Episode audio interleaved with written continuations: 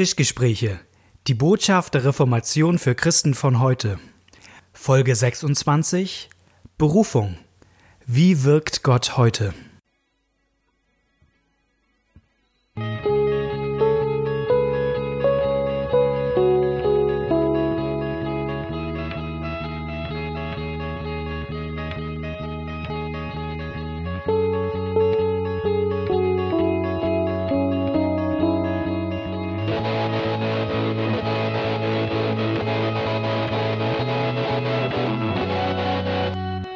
Herzlich willkommen, schön, dass ihr da seid bei den Tischgesprächen. Tischgespräche, das sind wir, Knut Nippe, der mir gegenüber sitzt, und ich, Malte Detje, die mit euch gemeinsam hier unterwegs sind. Wir sitzen an einem Tisch, deswegen Tischgespräche, und wir ähm, reden über Glaubensthemen aus der Perspektive der Reformation, aus der Perspektive der Bibel und häufig anhand von Fragen, die ihr uns so mitgebracht habt.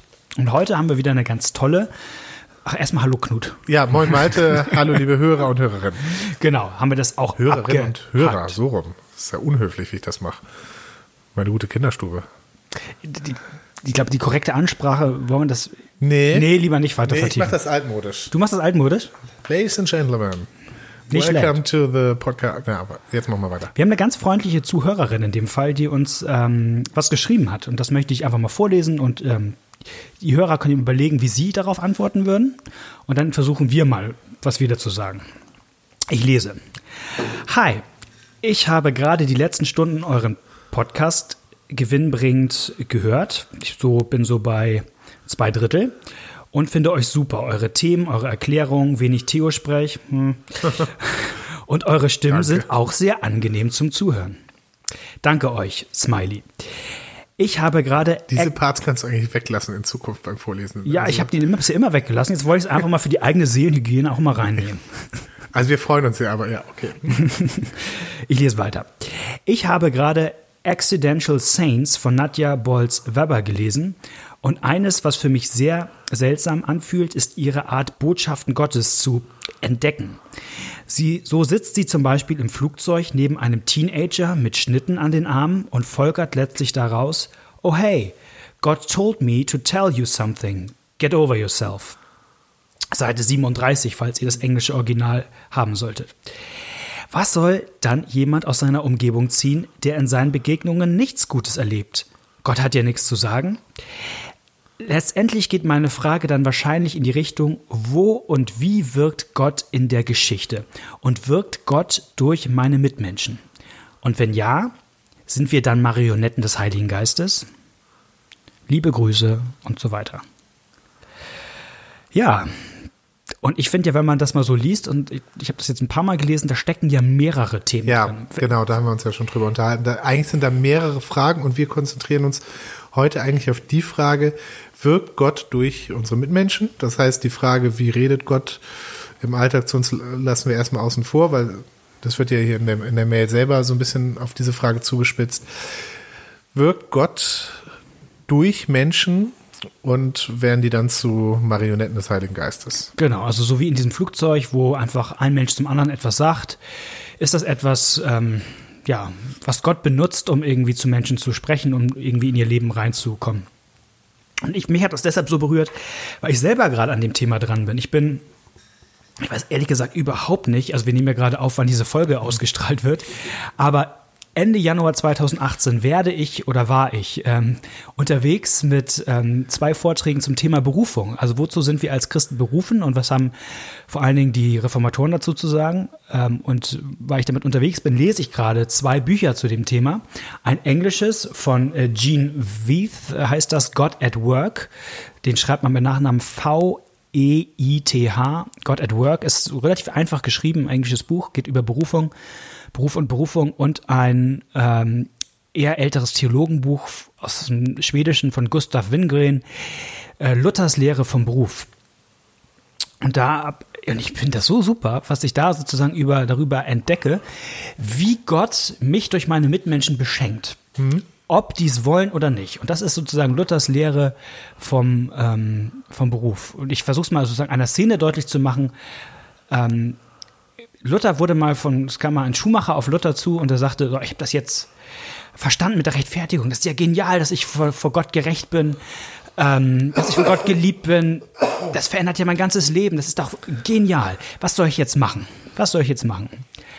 Und äh, die klassische Antwort damals im Spätmittelalter wäre wohl gewesen, Mönch. werd Mönch. Also ja. gib alles, verkauf alles, was du hast, leb dein Leben als Mönch und leb es ganz für Gott.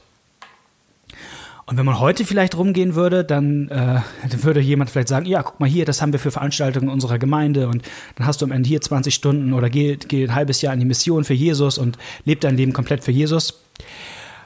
Aber die Antwort, die Luther gegeben hat, war, äh, geh nach Hause und mach richtig gute Schuhe. mach richtig gute Schuhe für deine Mitmenschen.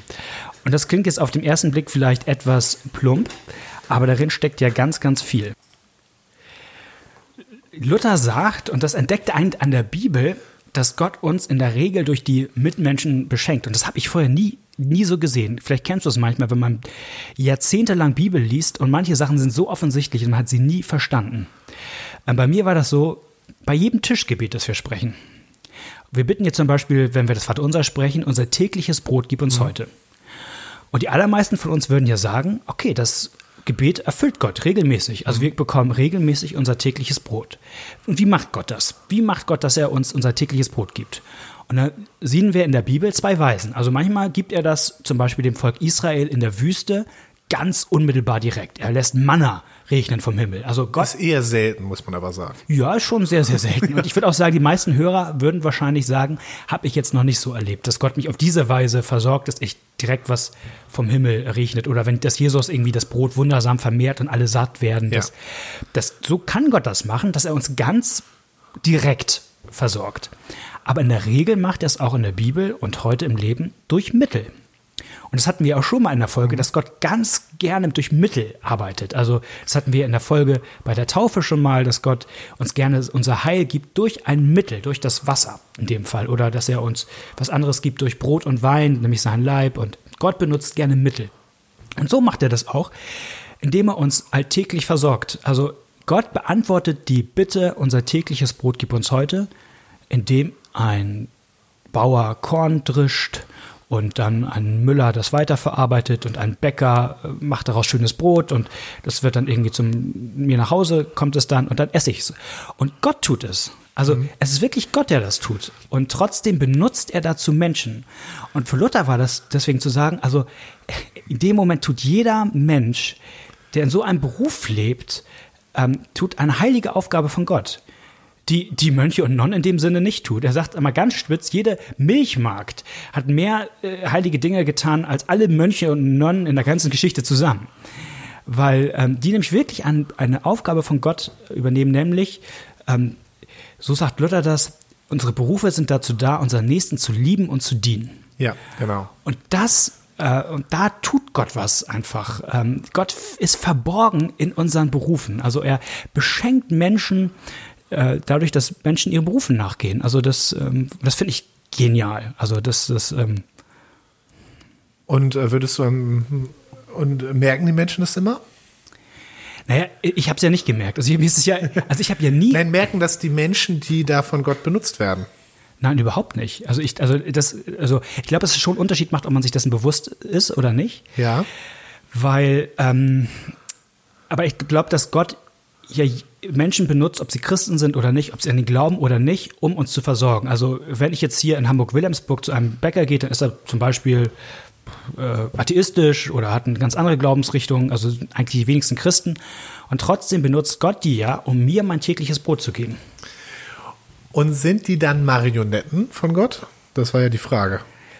Es gibt Marionetten klingt ja immer so ein bisschen, ist ja so ein Bild, die sind so willenlose Puppen, die können irgendwie gar nicht anders. Ja. Äh, in gewisser Hinsicht können die auch nicht anders, das stimmt schon was, aber das Bild ist ein bisschen trotzdem. Wieso können, was, was können sie nicht anders? Sie können nicht anders als, also, als mich versorgen. Also in dem Moment, auch wenn sie es, also Gott versorgt mich auch, wenn Menschen es manchmal gar nicht im Blick haben. Also. Ja, aber sie könnten ja anders. Der, der Bäcker könnte auch sagen, ich habe keinen Bock mehr, ich schmeiß Ja, den das und stimmt. werde Harzer. Das stimmt. So. Das, ja, das wird gehen. Das, und deswegen, deswegen finde ich, dass das Marionettenbild hier nicht passt. Sie, sie machen ja das, was sie wollen. Mhm. Sie machen vielleicht, ähm, also es ist theoretisch möglich, dass der Bäcker das nur macht, um Geld zu verdienen. Er sagt, eigentlich finde ich Bäcker sein doof. Ich hasse meinen Job, ähm, aber ich muss halt irgendwie meine, meine Brötchen verdienen. Haha. ähm, so, also trotzdem entscheidet er sich ja dafür und macht das also an der Stelle ähm, überschreibt Gott ja nicht irgendwie seinen Willen oder sowas. Ähm, deswegen finde ich das Marionettenbild hier nicht passend, ähm, sondern da gibt es einen Menschen, der sozusagen unter Einsatz seines Willens und seiner Kräfte etwas tut und Gott verwendet diese Dinge also er, er negiert das nicht, sondern er verwendet diese Dinge, um anderen Menschen zu dienen. Und das ist, finde ich, auch der Grund, warum es äh, gut ist, das zu wissen, dass wenn ich äh, ein Schuhmacher bin und Schuhe mache, dass ich auch erfahre, dass das in Gottes Sinne ist. Ja, dass ähm, Gott dadurch äh, andere Menschen, andere Menschen versorgt, weil wir brauchen Schuhe in unseren Breitengraden, weil das ähm, gibt mir ein ganz neues ähm, Wertbewusstsein für meine Arbeit. Ja, ich weiß auch, wenn ich bei der, nicht nur wenn ich in der Gemeinde sitze, ähm, äh, wirkt Gott durch mich, sondern auch wenn ich bei der Arbeit sitze und meine Schuhe mache. ja. So. Das, Also es ist eigentlich, ist eigentlich ein, ein Bonus, ein Geschenk, was ich dadurch ähm, erlebe, finde ich. Ähm, genau, aber äh, dadurch bin ich trotzdem keine Marionette. Nee, und das Bild aber, was, was, was in, bei den Reformatoren kommt, und das finde ich viel passender eigentlich, ist das der Masken. Also, dass wir manchmal als äh, Menschen, wir sind Masken von Gott, hinter denen sich Gott verbirgt. Also wie bei einem Schauspieler, der eine Maske trägt und dahinter verbirgt sich eine andere Person. So sind wir, die wir in unseren Berufen leben, äh, Masken Gottes. Und hinter denen wirkt Gott und äh, ist Gott auffindbar. Also es gibt ja eine, äh, oder ein Text, der, der auch angeführt wird von den Reformatoren, ist das Gleichnis vom, vom Endgericht in Matthäus 25. Ein, ein Text, über den man auch sonst ganz viel sagen könnte. Das machen wir jetzt einmal nicht. Aber da sagt Jesus ja am Ende, das, was ihr meinen geringsten Brüdern getan habt, das habt ihr mir getan. Also da, wo ihr jemanden versorgt habt mit Essen, mit Trinken, mit Kleidung und so weiter, wen ihr besucht habt. Also in diesen Begegnungen ist offensichtlich Gott verborgen. Ja, und Jesus sagt dann nachher zu dem Schuster, und danke für die guten Schuhe, die du mir immer gemacht hast. Ja. In Form meiner Brüder und Schwestern. Ja. Und das, das finde ich einfach genial. Also Ja. das, ähm, das sich vorzustellen. Und, ähm, was ich noch ganz toll finde, also man muss wissen, dass Luther den Begriff Beruf überhaupt erst geprägt hat. Das gab es im Deutschen vorher gar nicht, dieses Wort. Und aber sein Verständnis war, dass das, was wir, wir, wir, wir reden ja heute vom Beruf und meinen damit unsere Arbeit. Ja. Und das war vorher so nicht, nicht gedacht. Also man ist entweder berufen als Mönch oder als Nonne, aber äh, doch nicht, ich bin noch nicht berufen dazu, äh, Bäcker zu sein oder äh, Steuerfachangestellter oder ähm, Sozialökonom oder sonst irgendwas. Das ist ja nicht, aber nein, sagt Gott, das sind alles Berufe. Luther sagt das. Luther sagt das, aber Ist noch ein Unterschied. ist das so? Es tut mir leid. Es tut dir leid. Aber es sind ähm, Berufe, durch die Gott etwas gibt. Und das, ähm, jetzt kommt noch eine Sache, die ich richtig genial finde, dass das bei, bei Luther sind das nicht nur unsere Jobs, die Berufung sind, sondern auch ganz andere äh, Lebensbezüge, in denen wir leben. Zum Ehemann, Ehemann, Ehefrau, Ehefrau ist ein Beruf. Vater, Mutter. Vater, Mutter. Staatsbürger ist eine, ähm, Kirchenmitglied ist eine Berufung. Also heute wird man sagen, vielleicht WG-Mitbewohner. Es kann eine ganz heilige Berufung sein. Und, ähm, und deswegen, ich finde das eine ganz spannende Frage heute. Wozu bin ich berufen? Also, dass jeder überlegt, wo, wo stehe ich in meinem Leben? Wer ist mein Nächster? Ja, genau. Und wie kann ich dem Wem- dienen genau, und dem kann lieben? ich dienen? Und das dazu bin ich berufen. Das ist in Anführungsstrichen Gottes Plan für mein Leben. Und das ist eine hochheilige Aufgabe. Und das ist ja so auch, und ich finde, das hast du vorhin ja auch gesagt, das gibt ja unendlich viel Wert dem, was wir tun. Also wenn, wenn ich mir vorstelle, dass ich das WG-Klo putze, ist das eine hochheilige Aufgabe, durch die Gott meinen äh, Mitbewohnern dient. Ja. Das, aber das, das, das gibt ja eine unglaubliche Dignität. Also ich muss ja, also ich muss ja mir nicht mehr die Frage stellen, tue ich heute was Produktives im Sinne für meine Karriere, für mein Ego oder auch für meinen Glauben oder sonst was, sondern äh, ich kann ganz frei meinem Nächsten dienen und äh, das finde ich schon was äh, Geniales. In der Vorbereitung habe ich so ein bisschen äh, gegengehalten, dass ich beim Thema Berufung immer noch wichtig finde, dass in der Bibel Berufung ja auch und ich würde sagen sogar an erster Stelle Berufung erstmal in die Beziehung zu Gott ist. Mhm. Und das, äh, ich würde alles unterschreiben, was du eben gesagt hast, finde ich alles wichtig. Aber das sind ja sozusagen ähm, dann aus, also ist ein Ausdruck dessen, wie, wie diese Beziehung sozusagen dann auch im Alltag gelebt wird. Ähm, aber die, also in der, in der Bibel äh, steht ja auch, dass wir zu Jesus Christus berufen sind. Ähm, das ist sozusagen die, die erste und von daher muss man das denken. Das mhm. finde ich ähm, ist sozusagen die, die Basis, von dem aus das dann folgt, was sozusagen sich dann, also diese anderen Berufungen, die du jetzt genannt hast, sind ja auch Sachen, die zeitlich begrenzt sein können. Ja. Ja, also die dann irgendwann, irgendwann bin ich dann eben nicht mehr WG-Mitbewohner mhm. oder irgendwann bin ich nicht mehr äh, Single oder was weiß ich. Oder, oder ich kriege krieg eine neue, oder nicht mehr Student oder ich kriege eine neue Berufung, weil, weil ich Vater werde und so. Mhm. Ähm, also es gibt eben Berufungen, die sind sozusagen auch zeitlich ähm, zeitlich begrenzt. Im Grunde sind sie alle zeitlich begrenzt. Also dieser Gustav Wingren schreibt das in seinem Buch, das ist der große Unterschied. Ähm, sind alle für diese Erde nur. Berufungen sind für diese Erde und äh, das Reich Gottes ist was anderes. Also ja, wobei da ja auch, also dass wir zu Jesus Christus berufen sind, das wenn man den Begriff so benutzen will, ja, dann, dann bleibt ja. das ewig. Ja, ja genau. das ist sozusagen die ewige Berufung, aus der die Zeitlichen dann ihre, ihre Zielrichtung bekommen. Mhm. Was ich aber gleichzeitig, also ich, das hat ja auch ein bisschen was Idyllisches und Romantisches, wenn man das so, so, so erzählt. Ne? Der, der ähm, Bauer, der der erntet und dann macht der Müller das, äh, dann das Brot und der Bäcker backt und, und dann versorgt Gott mich. Das hat ja auch so ein bisschen was Idyllisches. Und was ich bei den, äh, was ich total spannend finde, wo ich mich dir gerade einarbeite, ist, dass das überhaupt nicht so gedacht ist, ähm, sondern dass die Reformatoren auch, auch wissen, dass das immer nicht ganz so einfach ist mit den Berufungen. Dass Berufungen nicht immer nur was Idyllisches sind. Ja. ja sondern dass diese Berufungen gehen schon eigentlich los mit, der, mit den ersten Kapiteln in der Bibel, also wo Gott dem, dem, dem Menschen eine Berufung gibt für die, für die Ehe. Also, ne, es ist nicht gut, mhm. dass der Mensch allein ist und Mann und Frau sind da. Es gibt eine Berufung zur Arbeit, macht euch die Welt untertan und, äh, und ihr sollt die, die Welt pflegen und äh, sie kultivieren.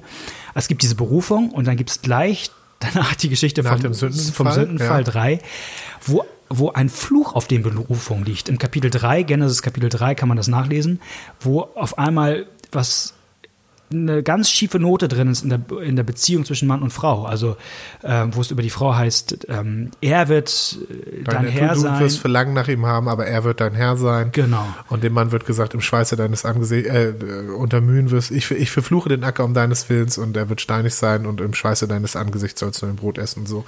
Ja, da, genau, das, ähm, das ist ein wichtiger Aspekt, dass sozusagen immer mitgedacht wird, wir sind berufen in einen in eine Aufgabe, wo wir anderen dienen und dieser Dienst ist auch schwierig und ist auch, ähm, weil, weil wir in einer gefallenen Welt leben, ist der sozusagen immer mit, ähm, zum, mit einem Stück Selbstaufgabe auch immer verbunden. Mhm.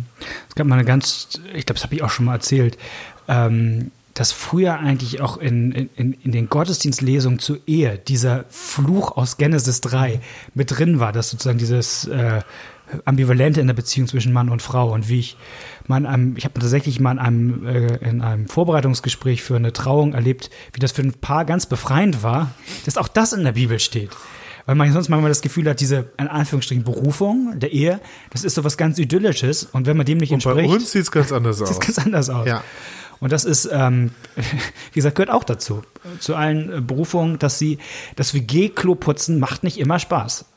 Also, jetzt, ja, das macht meistens nicht Spaß. Macht meistens nicht Spaß und meistens ärgert man sich ja auch, weil eigentlich die anderen wieder dran gewesen wären. Und eigentlich hat man selber ja auch eine stressige Woche und ähm, natürlich, das gehört dazu. Ich habe ähm, in diesem Jahr im, äh, in dem Galater-Briefkommentar von Luther, ähm, wo er die Stelle auslegt, ähm, ein jeder trage die Last des anderen, das legt er ausdrücklich für Leute aus, die Verantwortung für andere haben, also für Machthaber, ähm, Lehrer oder Regierende. Und er sagt, und es ist ganz wichtig, dass solchen Leuten klar ist, dass zu ihrer Aufgabe gehört, dass mit dass es mit denen, mit, die ihnen anvertraut sind, dass es mit denen Stress gibt dass die Probleme machen. Das ist normal. Das ist Teil der Aufgabe.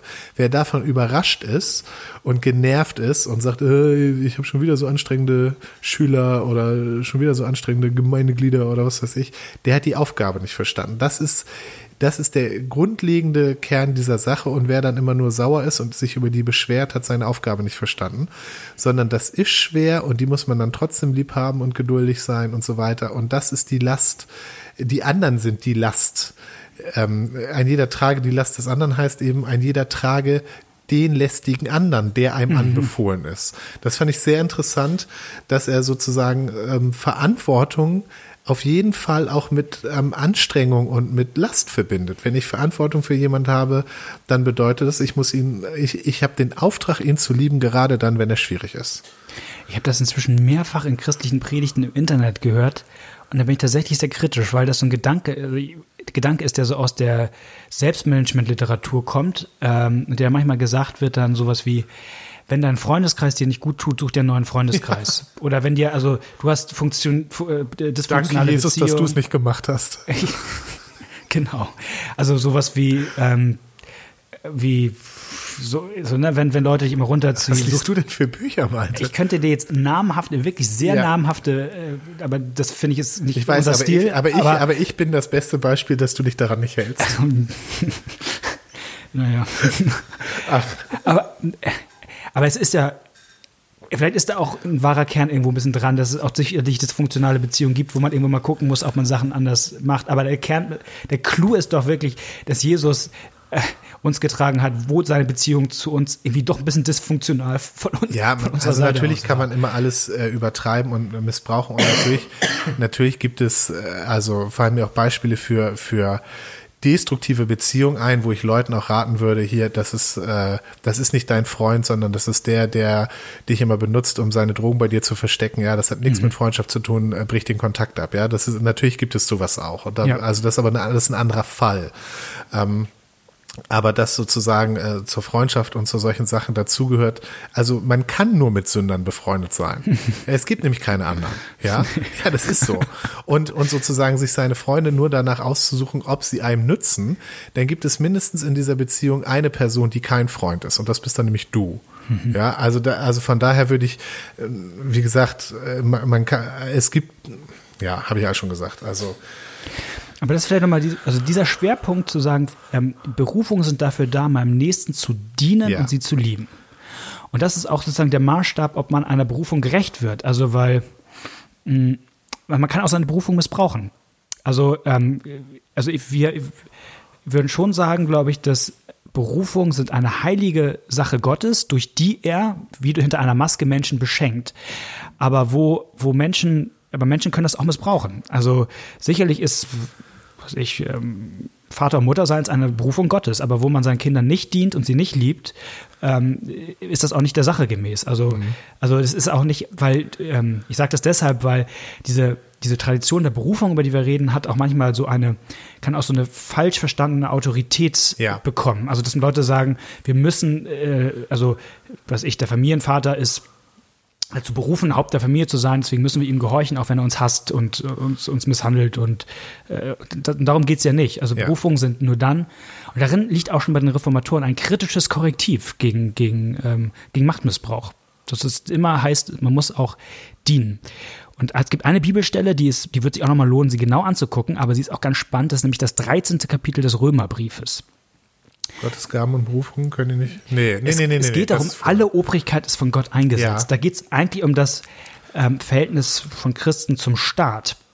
Und da habe ich tatsächlich auch nochmal für mich jetzt noch was ganz Neues gelernt, nämlich es tut ja immer gut, die Bibel im Kontext zu lesen. Das, das ist ein guter, ein, eine gute Einsicht. Kontext, Kontext, Kontext. Genau. Nämlich mir ist das erste Mal aufgefallen, ähm, was davor steht eigentlich, vor dieser Stelle, wo Paulus über das Verhältnis zum Staat redet. Und das ist nämlich auch ich durch diese Bücher äh, erfahren, die ich jetzt in der Vorbereitung lese. Nämlich es geht um die Frage, ähm, dass Christen ihre Feinde lieben sollen. Darüber redet Paulus im zwölften Kapitel und dass wir uns keine Rache üben sollen, denn mhm. die Rache ist mein, spricht daher. Also wir Christen sollen unserem Nächsten vergeben und sollen nicht Rache üben, denn die Rache ist mein, spricht daher. Und dann redet Paulus ein Kapitel weiter über die Aufgabe, die der Staat quasi, also wo der Staat eine Maske Gottes ist. Und zwar auch in dem, wo er die Leute, die Unrecht tun, straft. Und das hängt ja zusammen. Also die Rache ist mein, spricht der Herr. Also der Herr sorgt dafür, dass auch Menschen, die Unrecht tun, zur Rechenschaft gezogen werden. Durch den Staat. Und das ist nicht meine Aufgabe, die ich jetzt sozusagen in, in Selbstjustiz machen muss, sondern dazu gibt es idealerweise einen Staat, ähm, der das tut, der, der es in Gottes Auftrag tut. Und wie das am Römerbrief da heißt, der im Grunde Gottes Diener ist an der Stelle. Aber auch nur dann, wenn er wirklich dient. Ähm, also es gibt auch Staaten, wo das nicht der Fall ist. Aber und das finde ich ist auch schon eine, also jeder, der, jeder Polizist, würde Luther auch sagen, jeder Richter ähm, erfüllt eine, auch in dem Sinne, heilige Berufung Gottes, weil er in dieser Welt was Gutes ordnet. Okay, vielleicht mal so viel heute zum Thema. Also vielleicht ähm, hat euch das Lust gemacht, auch über eure Berufung nachzudenken. Also zu gucken, jeder, wo wozu bin ich berufen? Also wo bin ich für andere Menschen hingesandt, um ihnen zu dienen und ihnen zu lieben? Und das, das können ganz kleine Sachen sein. Also ich gebe noch mal ein letztes Beispiel, wo mir das dieses Jahr so auf oder im Rückblick jetzt aufgefallen ist. Wenn ich wählen gehe, ich soll ja mitgestalten einen Staat. Also wir waren ja gerade eben dabei, dass mhm. Gott durch den Staat ähm, uns auch was Gutes tut, nämlich dass es Ordnung gibt für manche Sachen. Da gibt es natürlich auch allen Hand Missbrauch, aber im Wesentlichen ist es was Gutes. Und dass in dem Moment, wo ich wählen gehe und versuche nach bestem Gewissen etwas zu wählen, was den Menschen dient, mhm. dann erfülle ich eine heilige Aufgabe Gottes, indem ich in eine Wahlkabine gehe. Das finde ich, so habe ich mir das mal gedacht. Das fand ich irgendwie toll, irgendwie zu sagen, alle Sachen, die ich so tue, unter dem Gesichtspunkt zu sehen, wozu hat mich Gott berufen? Hat mich berufen, ein Mitbürger dieses Staates zu sein. Also, was ich manchmal denke, manchmal treffe ich Leute, die richtig gut in ihrem Job sind und richtig Freude an ihrem Job haben und wo ich richtig merke, wie die versuchen, ihren Job so zu machen, dass es mir gut tut. Also es mhm. sind gar keine Christen, nach dem, was ich weiß oder so. Und da bin ich richtig dankbar, ja, dass es solche Leute gibt, wo ich nicht den Eindruck habe, der sitzt jetzt hier nur, weil er denkt, ich muss hier sitzen, sonst verdiene ich halt kein Geld, sondern der kniet sich voll rein. Es äh, gibt da so einen Bahnbeamten, der, wenn ich zu dem gehe, dann dann strengt er sich an, mir die beste Verbindung rauszusuchen und sagt hier, und dann gibt's noch die Möglichkeiten und so weiter. Ja, da hat er richtig Spaß dran, zu gucken, was für mich als Kunden das Beste ist. Ähm, und da denke ich, das ist so toll, da jemand zu haben, der an seinem Platz auch sich wohlfühlt und Freude daran hat, anderen zu dienen. Und da, da bin ich, bin ich Gott richtig dankbar für. Mhm. So, ne? Also da, da spüre ich das auch. Dass, ähm, da macht das richtig auch Spaß, sich von Gott bedienen zu lassen. Super, in dem Sinn wünschen wir euch gute äh, Zugverbindung und dass ihr vielleicht hört ihr ja auch uns, weil ihr lange mal an einem Bahnhof steht und nicht wegkommt. Aber das wünschen wir euch eine gute Verbindung und dann sehen wir uns in oder hören uns in zwei Wochen wieder. Bis dahin freuen wir uns von euch zu hören auf allen Kanälen, Facebook, Twitter, per Mail, tischgespräche.gmx.net, Tischgespräche mit AE. Äh, meldet euch bei uns, wir freuen uns von euch zu hören und in dem Sinne viel Freude in euren Berufungen. Ja, tschüss. Tschüss.